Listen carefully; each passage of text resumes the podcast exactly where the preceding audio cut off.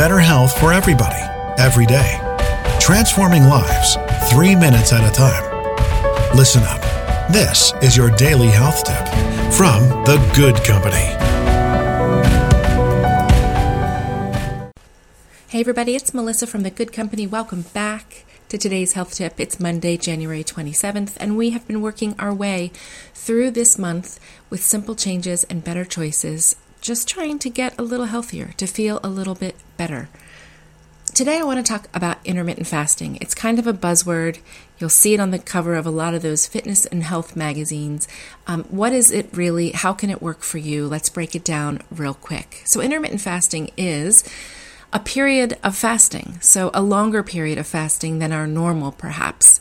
So if you are used to eating dinner at six o'clock at night and you then have a bunch of snacks before you go to bed, first of all, not a great idea. It's going to ruin your sleep.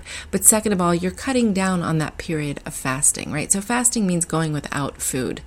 Um, or, or calories, so that your body is forced to burn its own stores, right? Its own reserves of energy, which is our fat. If you go to bed at 6 p.m. at night and don't eat until 6 o'clock in the morning, that's a nice 12 hour fast for you, and a great place to start if you are a late snacker. Just cutting out those late night snacks will make a change in your body fat for sure.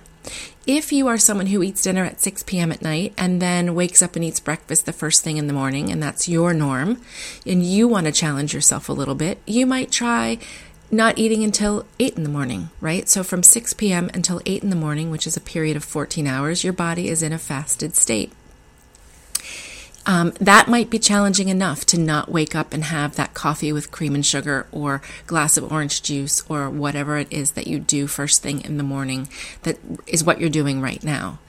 Um, if you are someone who eats dinner at six o'clock at night and you don't normally wake up, maybe you're the kind of person who just has a cup of coffee on your commute, um, you might consider having that coffee black and not eating until you get into work around 10 a.m. And that is a 16 hour fast.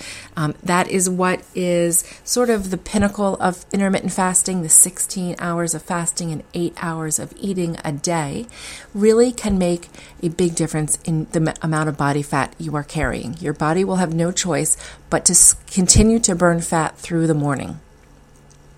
Um, you can go on to longer fasts if that's something that you're comfortable with. you can look um, on, I would recommend some of the good health websites. You can try a 24 hour water fast. There are three day fasts out there. But Remember, guys, if you have any medical issues or you're not sure if fasting could be right for your body, I would highly recommend making an appointment with your medical doctor and just discussing it, maybe bringing it up at your next physical if it's something that intrigues you. Lots of great articles. Like I said, it's kind of buzzy right now and on the covers of a lot of the popular magazines. You can read more about it there.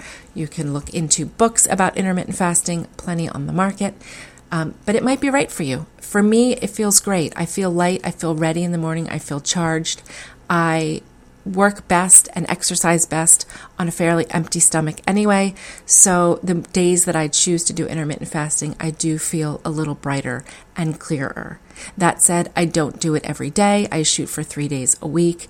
Remember that anything that your body gets used to is simply your body getting used to it, right? We need to change it up and keep tricking our bodies, whether it's through different types of movement, different types of diet, um, different routines. Keep your body guessing and primed and ready to go. So that's my take on intermittent fasting. Enjoy your lovely Monday.